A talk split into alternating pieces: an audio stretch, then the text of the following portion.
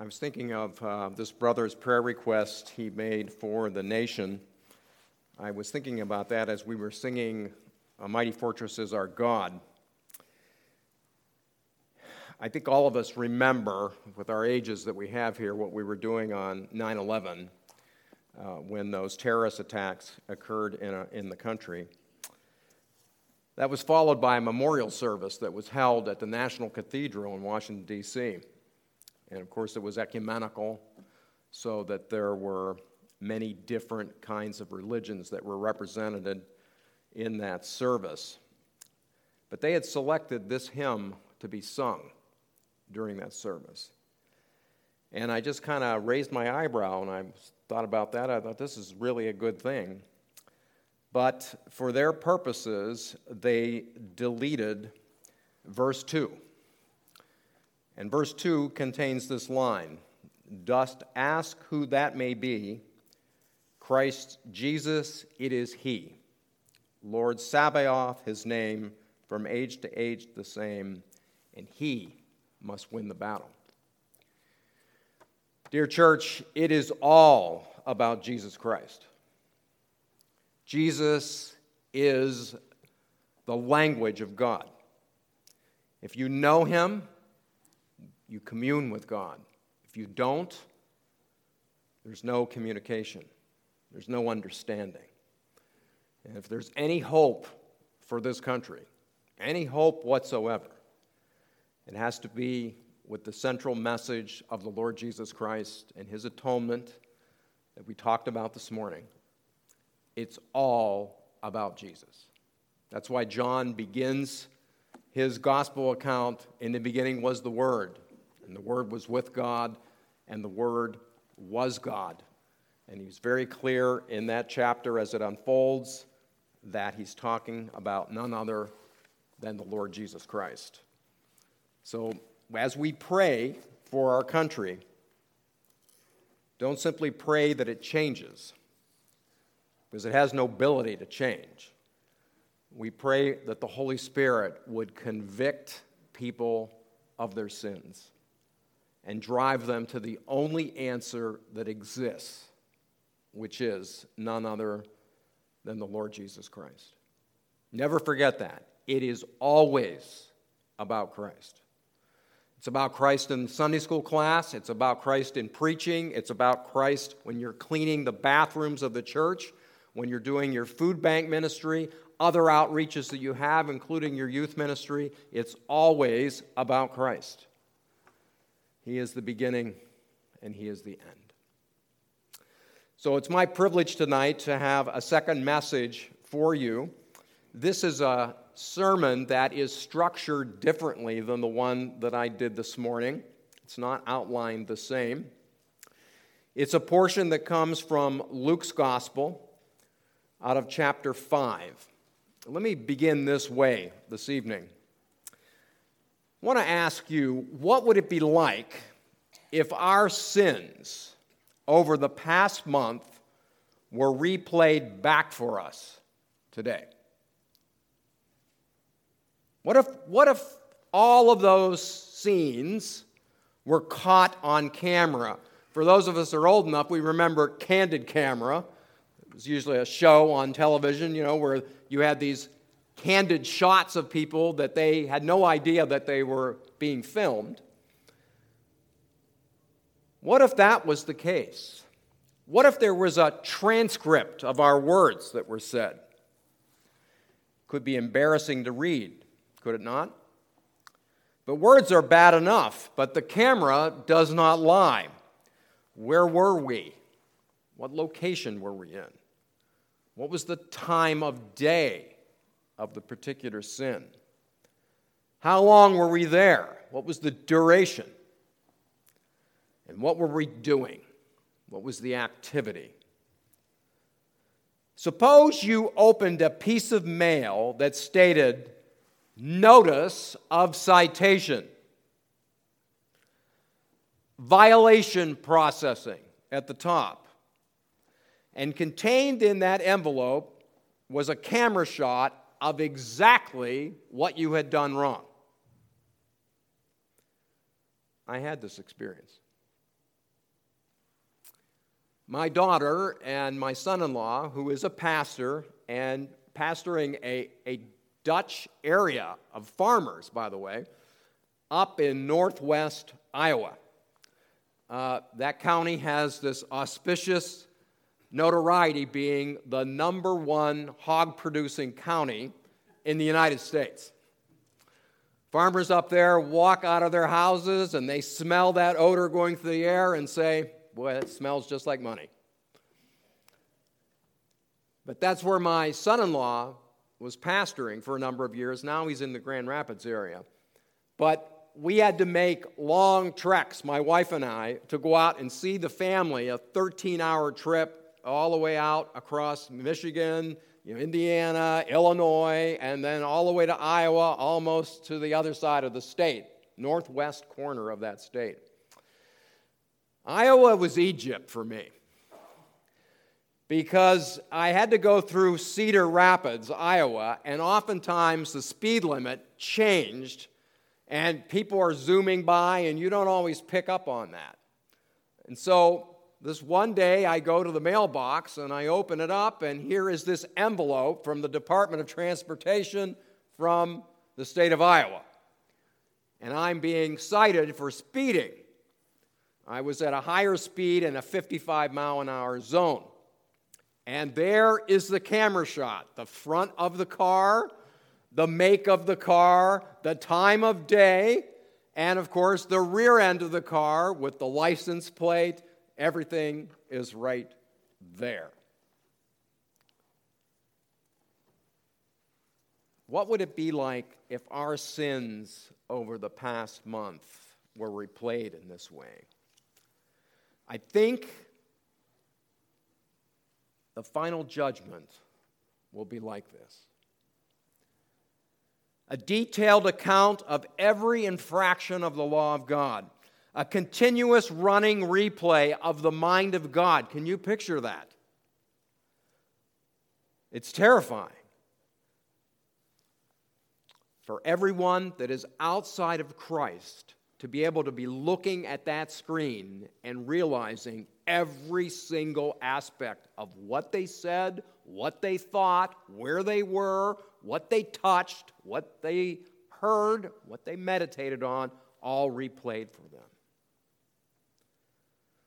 How could the citations for the breaking of the law be wiped clean? Outside of Christ, there's no solution. Today, we want to look at the one who has the power to forgive sins, the one who can take the, the citation and wipe it clean. Two portions of Scripture we're looking at in the Gospel of Luke, they run in consecutive order. And at a first read, they may seem to be disconnected. But I think that was not Luke's intent. I think they are put together for a particular purpose, and I hope to show that. I'll work you through the passage, and then I have six points that I want to call to your attention as we look at applying what we're learning. I pick it up at chapter 5. We read at verse 12 of the Gospel of Luke these words while he was in one of the cities, behold, there was a man covered with leprosy. And when he saw Jesus, he fell on his face and implored him, saying, Lord, if you are willing, you can make me clean. And he stretched out his hand and touched him, saying, I am willing, be cleansed. And immediately the leprosy left him and he ordered him to tell no one. But go and show yourself to the priest and make an offering for your cleansing, just as Moses commanded as a testimony to them. But the news about him was spreading even farther, and large crowds were gathering to hear him and to be healed of their sicknesses. But Jesus himself would often slip away to the wilderness and pray. One day he was teaching, and there were some Pharisees and teachers of the law sitting there who had come from every village of Galilee and Judea and from Jerusalem. and the power of the Lord was present for him to perform healing. And some men were carrying on, um, carrying on a bed a man who had been paralyzed, and they were trying to bring him in and set him down in front of him. But not finding any way to bring him in because of the crowd, they went up on the roof and let him down through the tiles with his stretcher into the middle of the crowd in front of Jesus. And seeing their faith, he said, Friend, your sins are forgiven you. The scribes and the Pharisees began to reason, saying, Who is this man who speaks blasphemies? Who can forgive sins but God alone? But Jesus, aware of their reasonings, answered and said to them, Why are you reasoning in your hearts this way? Which is easier to say, Your sins have been forgiven you, or to say, Get up and walk? But so that you may know that the Son of Man has the authority on earth to forgive sins, he said to the paralytic, I say to you, get up and pick up your stretcher and go home. Immediately he got up before them, picked up what he had been lying on, and went home glorifying God. They were all struck with astonishment and began glorifying God, and they were filled with fear, saying, We have seen a remarkable thing this day. Let's pray.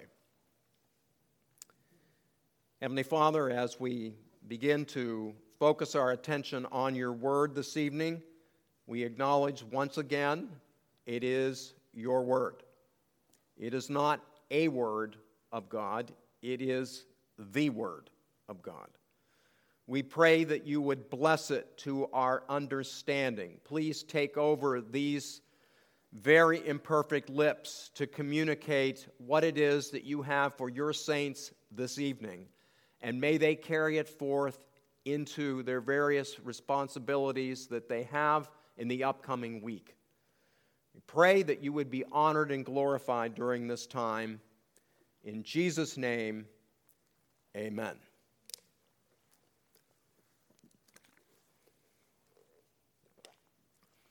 So in verses 12 to 16, we have this story about a man who was afflicted with leprosy.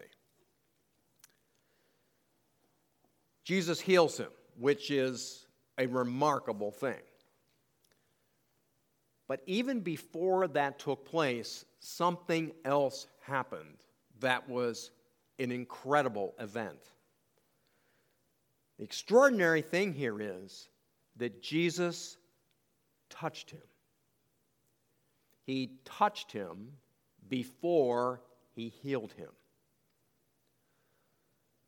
The biblical term for leprosy re- refers to a wide range of skin ailments. Some cases were fatal. Extreme forms are known today as Hansen's disease. Alfred Edersheim, in his Life and Times of Christ, writes this about it he says, in rabbinic teaching, leprosy was second only to contact with a dead body in terms of defilement. Not merely actual contact with the leper, but even his entrance defiled a habitation and everything in it. To the beams of the roof, if even he put his head into a place, it became unclean. An unclean designation. It's actually articulated in the law. We have it in Leviticus chapter 13, beginning at verse 45. As for the leper who has the infection, his clothes shall be torn, and the hair of his head shall be uncovered, and he shall cover his mustache and cry, Unclean! Unclean! He shall remain unclean all the days during which he has the infection he shall live alone, his dwelling shall be outside the camp. Add to this that God Himself used leprosy as a curse for particular sins. We have that in the case of Gehazi. You can read about that in 2 Kings chapter 5. And we also have the count of King Uzziah in 2 Chronicles chapter 26. People with this disease were reviewed as cursed by God. One writer puts it this way This miserable and humiliating form of apartheid must have had a severe psychological effect. In addition to whatever physical discomfort they suffered, people in leper colonies were segregated from society. They were socially unacceptable and ceremonially unclean. They were not allowed to have any human contact. So if they survived at all, it was only by the charity of people who would leave them a little food, but would not come anywhere near them. Michael Wilcock, in his commentary, notes this. He said that this leper was an outcast. He had not simply lost his health, he had lost his family, his friends, his home, his livelihood. No one would indeed, no one was allowed to even to associate with him. In a word, lepers were untouchable. Now, Luke notes in verse 12 that the man's case was severe. Quote, verse 12, a man full of leprosy. Jesus then stretches out his hand and touched him in verse 13. Now, Jesus frequently did this. We have it in a number of places in Luke 4, Luke 7, Luke 13, Luke 22. Mark records it, records it as well in chapter 6. Jesus touching in individuals to heal them. But in this case, he touches the man before he heals him. That was the first thing that would have been extraordinary about this whole thing. One was, what is this guy doing being lowered into their home with this kind of problem? Excuse me, I'm getting that confused. What am I doing around this person being with him with this kind of extraordinary disease? And secondly, what in the world is this teacher doing in touching him? We note here the healing was immediate. There was no extended recovery period. And he was told to go to the priest and to show himself because this is how a leper was to be readmitted back into society. Verse 14 notes Jesus said, Tell no one. For the moment, Jesus desires to hold down the exuberance. And then we note that he retreated into the wilderness to pray, a lonely place, the, the text says in verse 16. Jesus was always re energized or invigorated by spending time alone with God rather than with men. That's the account of leprosy. I'm going to leave that now and move into the next account of this man being healed, this paralytic. But we will return to it at the end. We move on to verse 17. It says, One day he was teaching, and there were some of the Pharisees and teachers of the law sitting there. They'd come from every village of Galilee and Judea and from Jerusalem, and the power of the Lord was present for him to perform healing. Now, the Pharisees are noted here. There are three major Jewish sects that are featured in the Gospel of Count. The Pharisees is one of them. I'll deal with them in a second. The second was the Sadducees. This was the wealthy, priestly elite class, basically uh, based in Jerusalem. The third were the Zealots. These were political revolutionaries. The fourth were the Essenes. They were ascetic monastics. The Pharisees, though, were very common in the countryside. The Sadducees were mostly located in uh, Jerusalem, they ruled the Sanhedrin. But the ones that were closest to the people were the Pharisees, who were in charge of various synagogues throughout Palestine. The word Pharisee derives from the Hebrew meaning to separate. That is, they had such a zeal for the Mosaic law they were to separate themselves from anything or anyone that was not in keeping with their understanding of that law.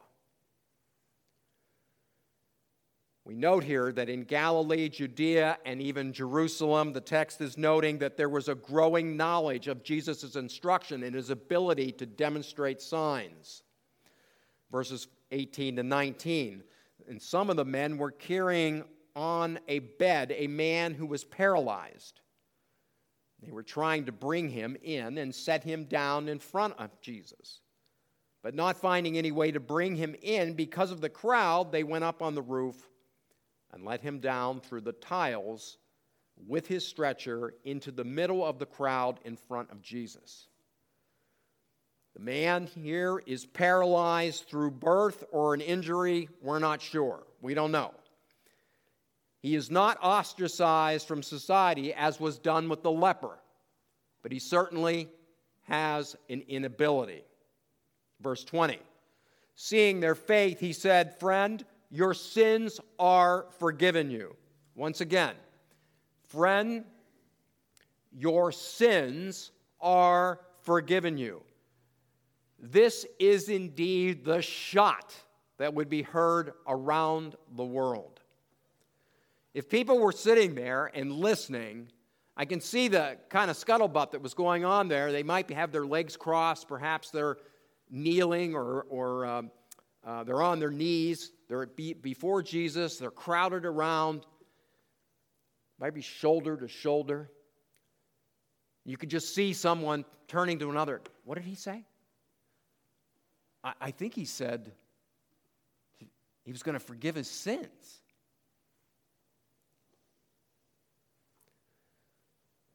All religions are not the same. Here is another example of Christianity's uniqueness the power to dispense with sins because of Jesus himself. It is unique. You don't find this in Islam. You don't find this in Buddhism. You don't find it in Shinto or Hinduism or in dozens of cults that we find around the globe and even here in North America. There was a greater need here beyond physical healing. Luke is drawing the reader now to the heart of the gospel. We touched on it this morning. We talked about justification and sanctification, that they are distinct, they're separate, and yet when you see one, you see the other. They come together in the gospel. He is drawing us to the heart of the gospel. It is the power to forgive sins. Verse 21 The scribes and the Pharisees began to reason, saying, Who is this man? Who speaks blasphemies? Who can forgive sins but God alone? Jesus' declaration here is like a lead balloon going over on the Pharisees. Their problem was not only that God could forgive sins, it's a bigger problem. They failed to recognize that God incarnate was there.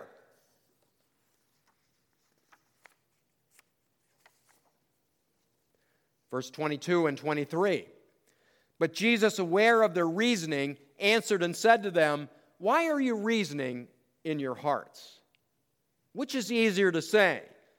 Your sins have been forgiven you, or to say, Get up and walk? Well, which is easier? His point is that forgiving of sins is far greater. But if you need proof, I'm going to heal you. That is something you can see with the naked eye. But what I am concerned about primarily is what you can't see with your eye the darkness of a soul, the soul that has the blackness of sin. Friend, your sins are forgiven. Verse 24. But so that you may know that the Son of Man has the authority on earth to forgive sins, he said to the paralytic, I say to you, get up and pick up your stretcher and go home. And immediately he got up before them and picked up what he had been lying on and went home glorifying God. They were all struck with astonishment and began glorifying God and were filled with fear, saying, We have seen a remarkable thing this day. Jesus had connected his power over the effects of sin with his authority over sin's guilt. Now, listen carefully. It's just not the expunging of sin that takes place in our justification. In the atonement, there is the removal of our sin, our wrongdoing. That is taken away. That is symbolized with that first goat. Its life is extinguished. The blood is taken from that animal and it is moved through the tabernacle, through the outer court, into the inner sanctuary, and into the Holy of Holies and poured on the mercy seat, the forgiveness of our sins. But don't forget, there's a second goat. Then the high priest would lay his hands over that goat that lived. And he would speak the sins of the people on top of that goat. The goat was the scapegoat. That goat was led out of the camp over hither and yon, never to return of. The point here is this is our guilt being removed. It's one thing to say that your sins are forgiven, and it's another thing to have the sensation of guilt taken away.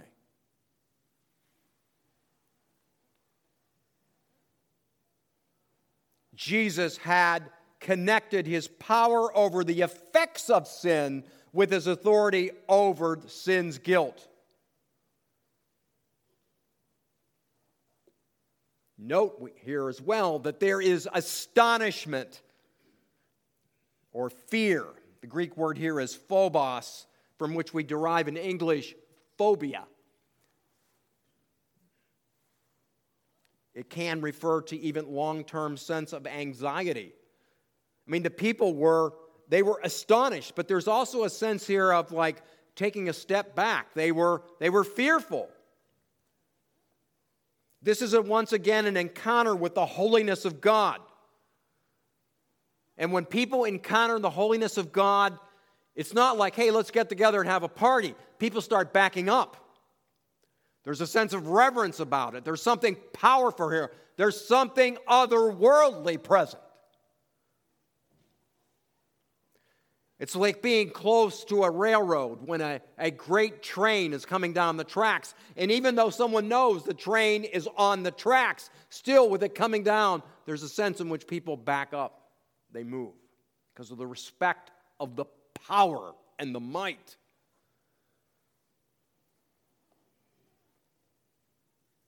People note here in verse 26 we have seen a remarkable thing this day. This was no doubt extraordinary. The extraordinary had invaded the ordinary countryside of Palestine. What happened in front of us this day? So there you have it. You have two stories that begin one with a healing of leprosy, and another one of a man who had been paralyzed so bad that he had to be carried around on a stretcher. Now, here are six points that I would like for you to meditate on. Even use them at home with your family for times of devotional reflection. Number one leprosy is a visible expression of an inward depravity.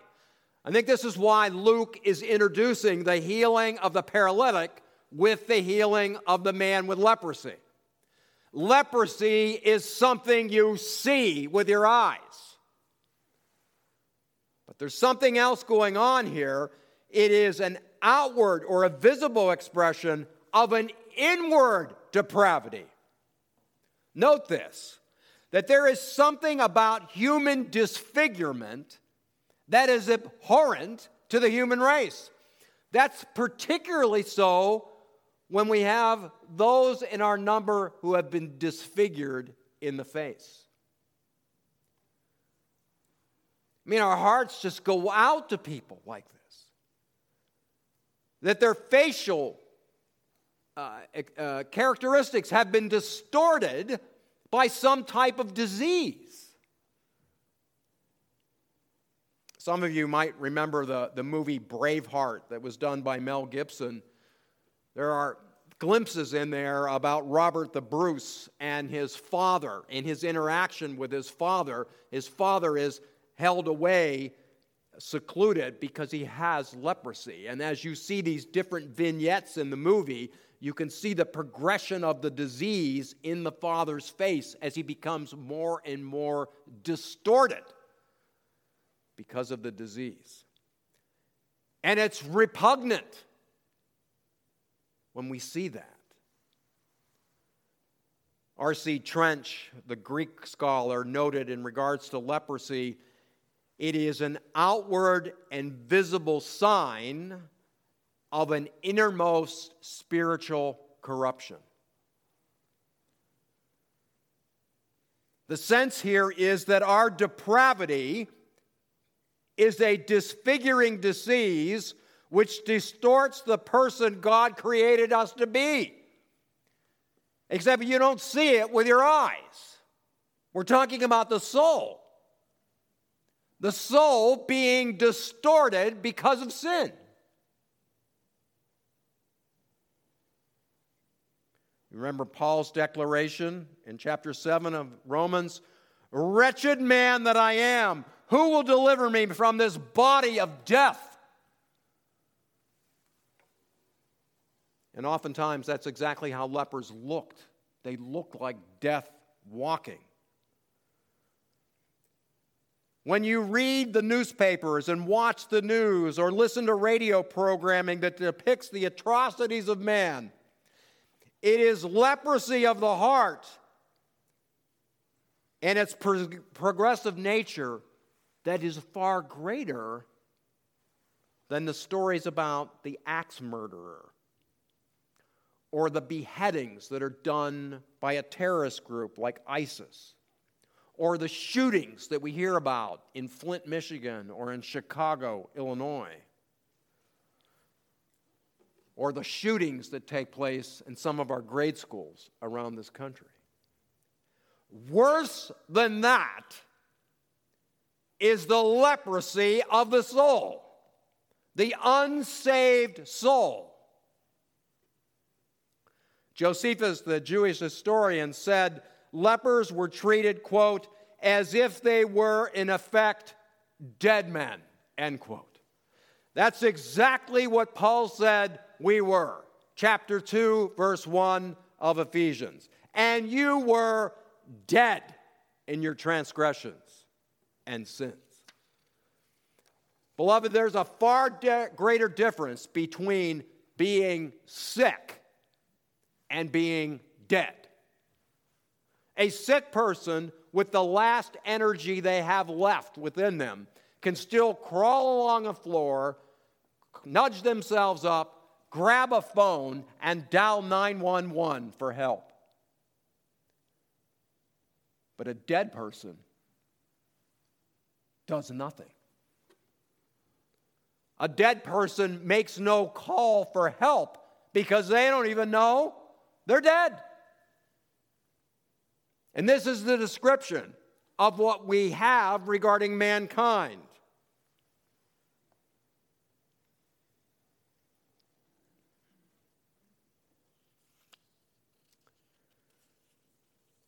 An illness that is so bad. There's a story that is told about Malcolm Muggeridge. Malcolm Muggeridge was a writer kind of a curmudgeon kind of a guy. But he tells a story about his own life that he was on a tour and he was in India. And he was on a beach. He's out in the water, and of course, there are men and women that are bathing in this beach area. And he looked in front of him and he sees the form of a young girl. and he was attracted to the form of this girl's body. And so, in a subtle kind of way, he's maneuvering himself in the water so that he could get closer and near to examine her a little more carefully. It was actually eye candy. And Muggeridge, with great detail, talks about him walking and maneuvering through the water and getting up close. And as he was getting near the girl, she had decided to turn around and exit the beach. And when she turned, Muggeridge became as a piece of stone. Because when she turned, he saw that she was a leper. And her face was horribly disfigured. And in a split second, Muggeridge knew that was what his heart looked like. As he looked at the horror of what he saw on this young girl's face, he was looking at the inner disposition of his own soul.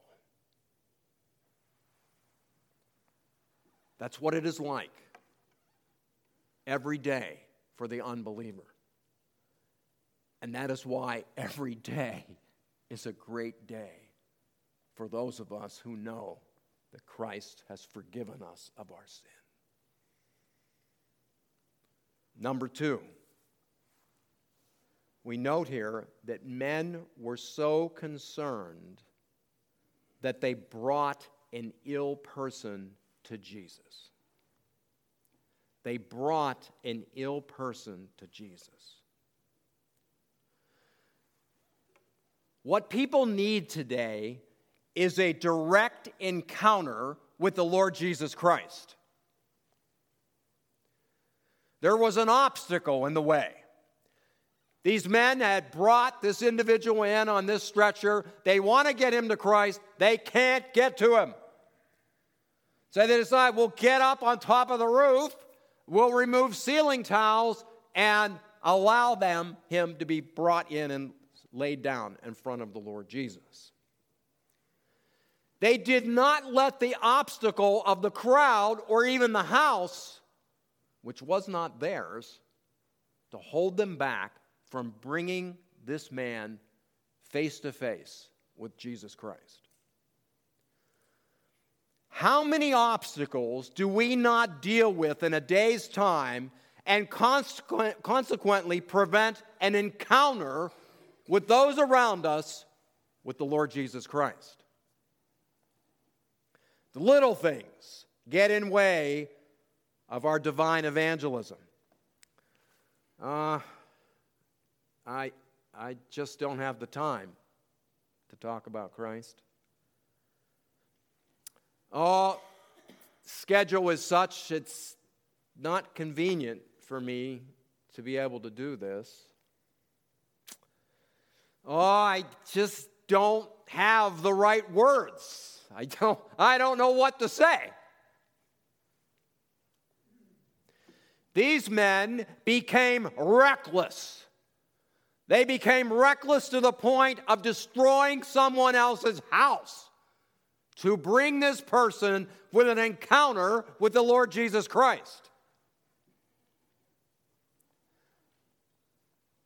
Paul writes to Corinth in this way, second letter, chapter 5. Therefore, we are ambassadors for Christ, as though God were making an appeal through us. We beg you on behalf of Christ, be reconciled to God.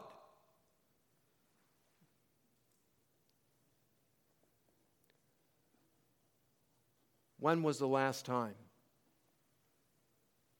we begged someone to be reconciled to God? I beg you, I beg you in behalf of Christ, be reconciled to God. These men stopped at nothing to bring the Lord Jesus face to face with this individual, the only hope he had. We know the truth. We know it. We live among the walking dead. Those that are outside of Christ are still dead in their sins. The leprosy of an internal corruption of the soul is still present. They are one heartbeat away from meeting their worst nightmare, which is to stand before a God who recounts everything about their soul.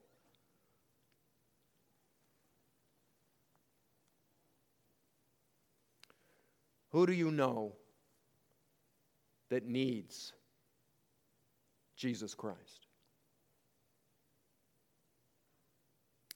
It could be a family member. It could be a neighbor. It could be a person in the workplace.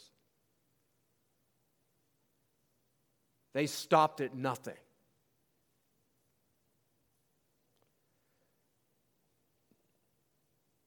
Philip Ryken writes, he says, To what lengths are you willing to go in in order to introduce them?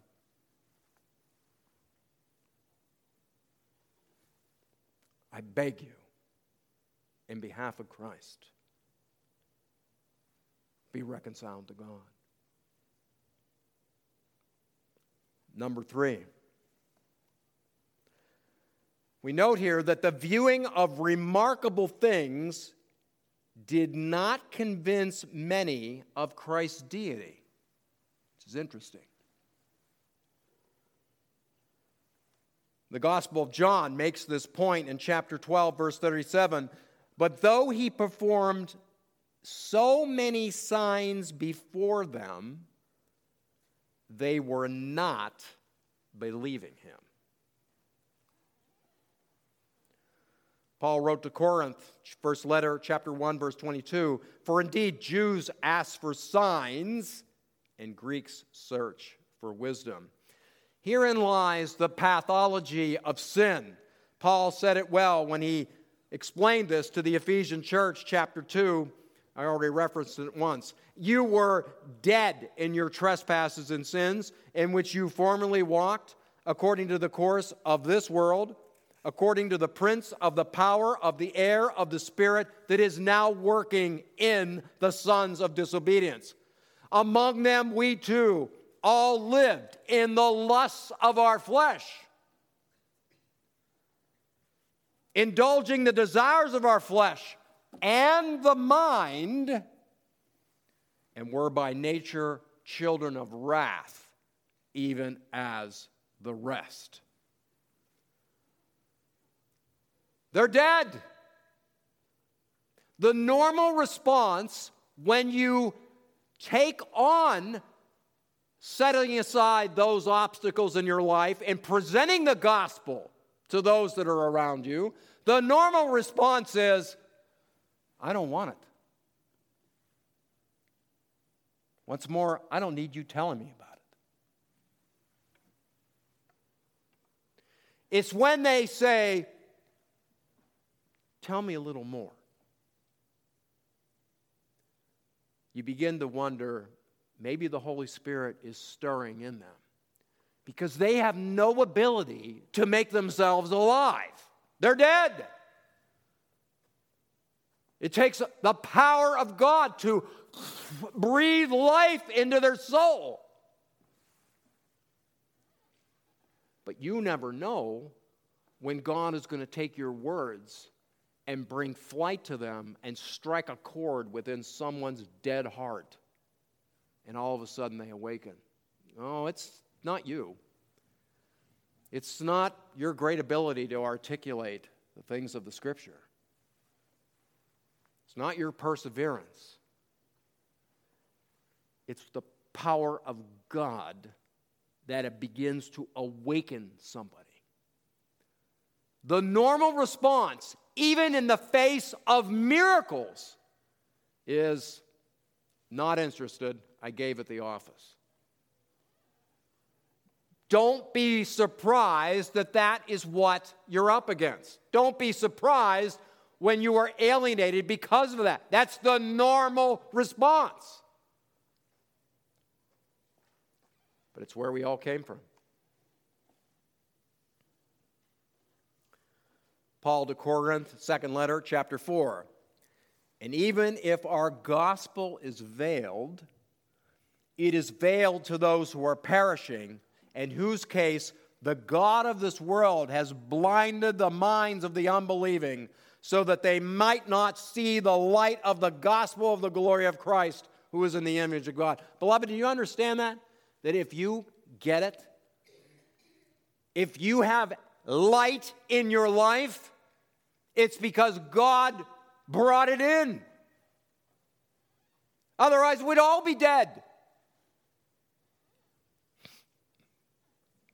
Some of you have had the benefits of a heritage of faith. There was a long history of family where grandparents were believers, their parents were believers. It's passed on to the children and the children's children. That is the model within Scripture. But make no about, doubt about it. No matter which way that happens, even in the home or passed on generationally or out on the street corner,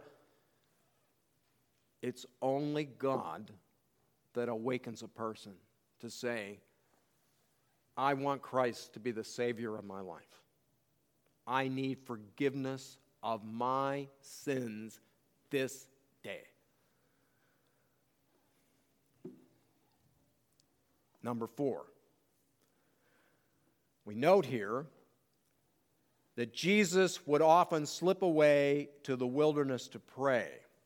Chapter 5, verse 16. But Jesus himself would often slip away into the wilderness to pray. Lonely places. Lonely places. In many of my messages over the years, I have touched on this that even in families and marriages that are in concert with one another, they're, they're all, it's a Christian home, it's a Christian marriage that even with the closeness of those relationships in the church, in the family, that particular challenges, trials, tribulations that we encounter in our lives, there are times that you can be in a room full of people and you're still alone. Oh, the people around you, they love you. They're concerned about you. But at night, when you close your eyes, you're alone in all of your thoughts.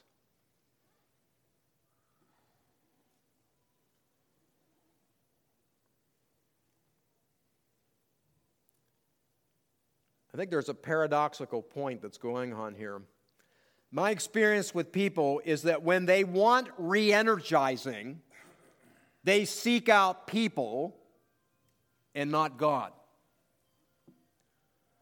What I want you to understand is Jesus did exactly the opposite. When he needed re energizing, he went to God. He went in his aloneness to God.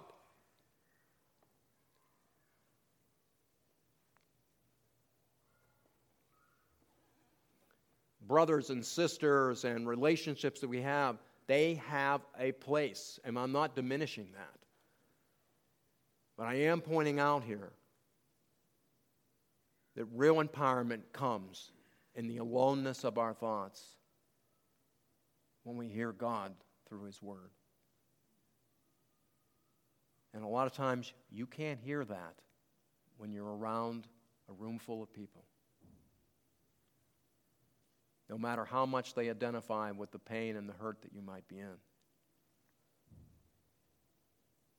Psalm 73, I referred to it this morning.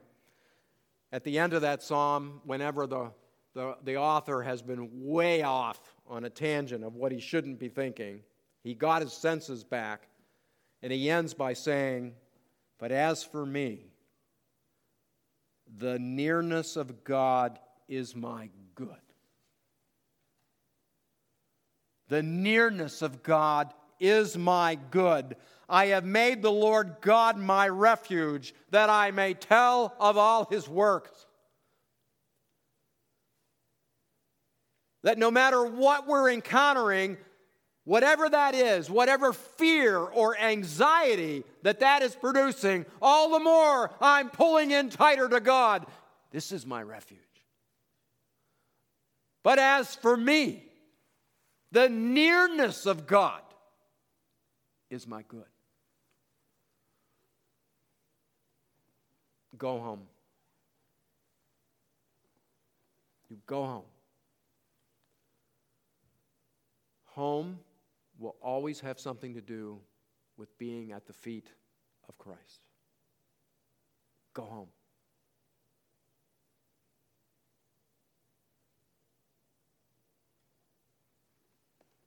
Number five, we note here that this man that is healed, he carries that which represented his infirmity. The very thing that defined him, which was the stretcher. We are enabled to do the same. We are no longer slaves to that which imprisoned us. So, what was the sin? Was it, was it pornography? Was it alcohol? Was it drug addiction? Was it food?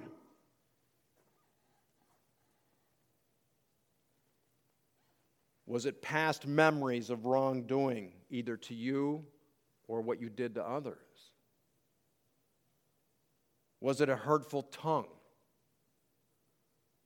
Was it love for money?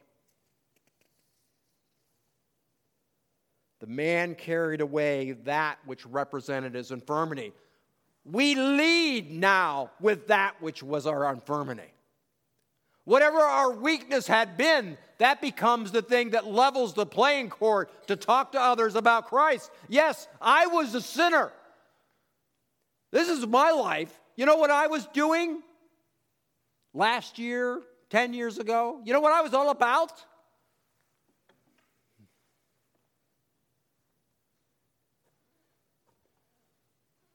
We lead with that.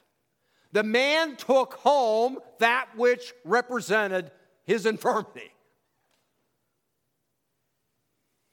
We lead with it. And finally, Jesus speaking here I am willing. Your sins are forgiven.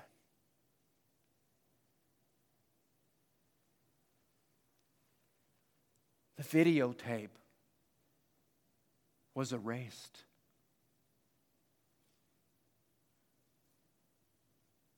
The camera that had shot and remembered for all antiquity everything about our lives that was wrong, every sin every thought, wherever our feet carried us, whatever our hands touched that shouldn't have been touched, whatever our ears heard that they heard, what our eyes looked on that shouldn't have been seen, what our tongue said that should have never been son, said, and what our minds meditated on.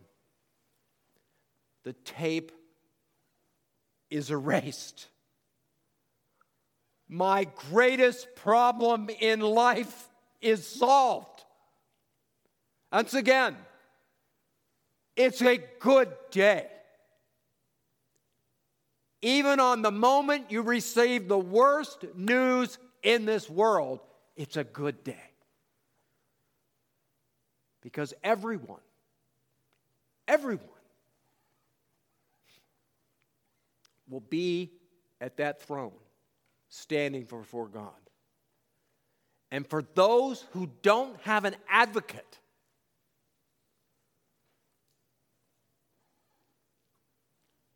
they're going to stand there and the mind of God replayed again and again and again. But for the beloved in Christ, our tape is erased.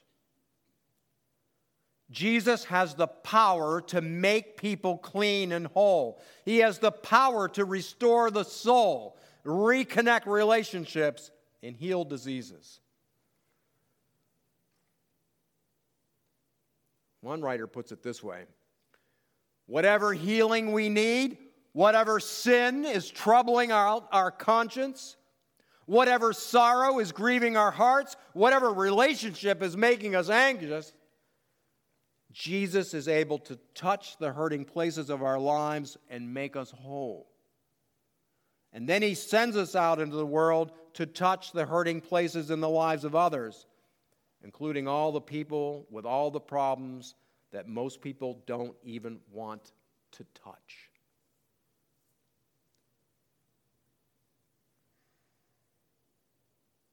You know, there's a lot of times when it comes to evangelism, we're like, I'm not talking to him.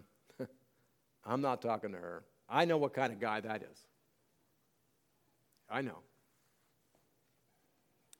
I'm not going to go there. I wouldn't, I wouldn't touch that guy with a 10 foot pole.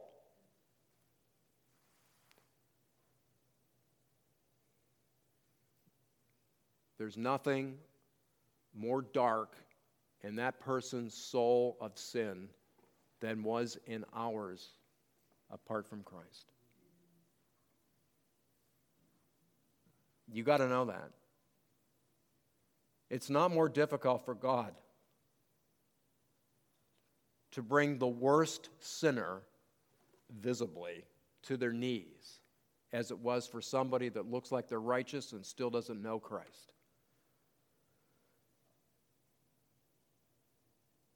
Jesus forgave you. Now go and tell others. You may have to destroy someone's roof to do it. More likely, you will have to destroy your own. When you're done, pay the owner for the damage and rejoice that you are enabling an encounter with Christ.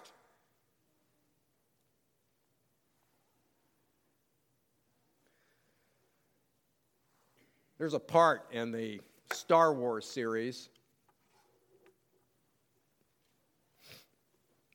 I think it was the second movie that was produced. You know, you had this strange relationship between the hero, which is Scott, Luke Skywalker, and the dark villain, which is uh, Darth Vader. And they're actually related. And the villain knows that.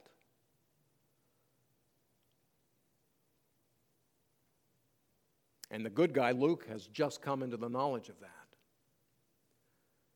And the father is trying to lead him more into the darkness. And he says to him at, at a juncture in that film Luke, you don't know the power of the dark side. I think about that when I look at this text. Because I think at times we don't realize the power of God to transform a dead soul. Something as hideous as sin that distorts the features of the soul, that God merely speaks healing and wellness enters. For His glory and His praise. Amen. Let's pray. Heavenly Father, I've been briefly amongst this congregation. I enjoy a warm fellowship. I, I sense that we're family. And I've just had great privileges of that, of different places that I've been, including even outside of the United States. You can be with people a very short while and you realize you're part of the same family. We're part of the body of Christ.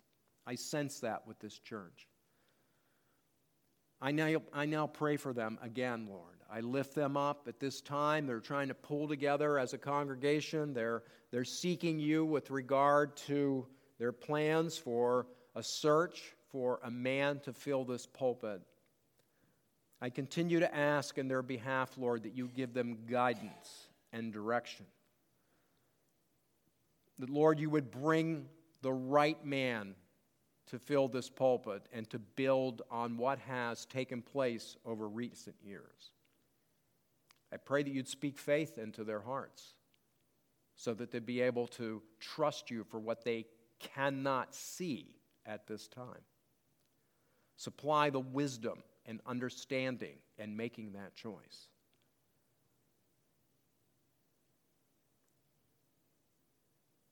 But in addition to that, Lord, I lift them up at this time as we think about these two passages regarding the healing of sin. One, this distorted man. The scripture says here that he was full of leprosy, the hideous nature of it, Lord. We, we cringe and we think about that. We have a, a minor blemish on our face, and and for us, it's, it's something that we want to disguise. We want more makeup on. We want to do something to hide it.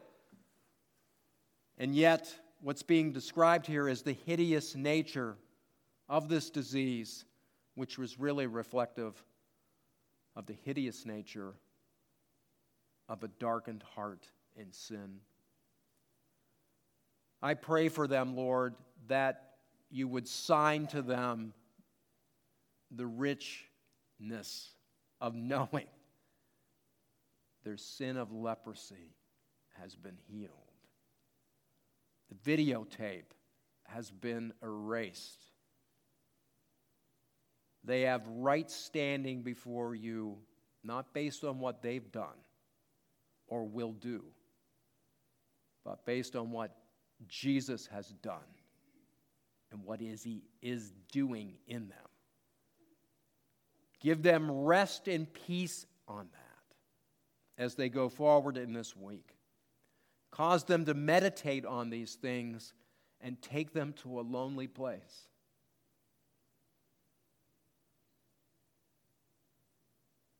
Take them to a season where they're removed from the clutter of the confines of modern life and fill them with the knowledge of the power that took place in their own life to have forgiveness of sins. In Jesus' name, amen.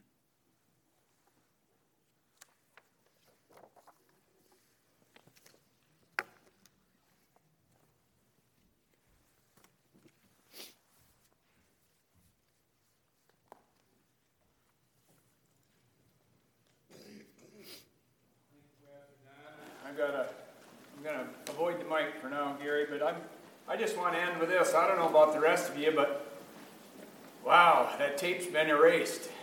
Amen. I don't know how many more of you got that from that message, but I sure got it. And I started with these two verses, and I'm going to end with these two verses. Psalm 9, I think that's why David, we can say with David, I will give thanks to the Lord with my whole heart. I recount all of your wonderful deeds. I will be glad and exult excuse me, in you.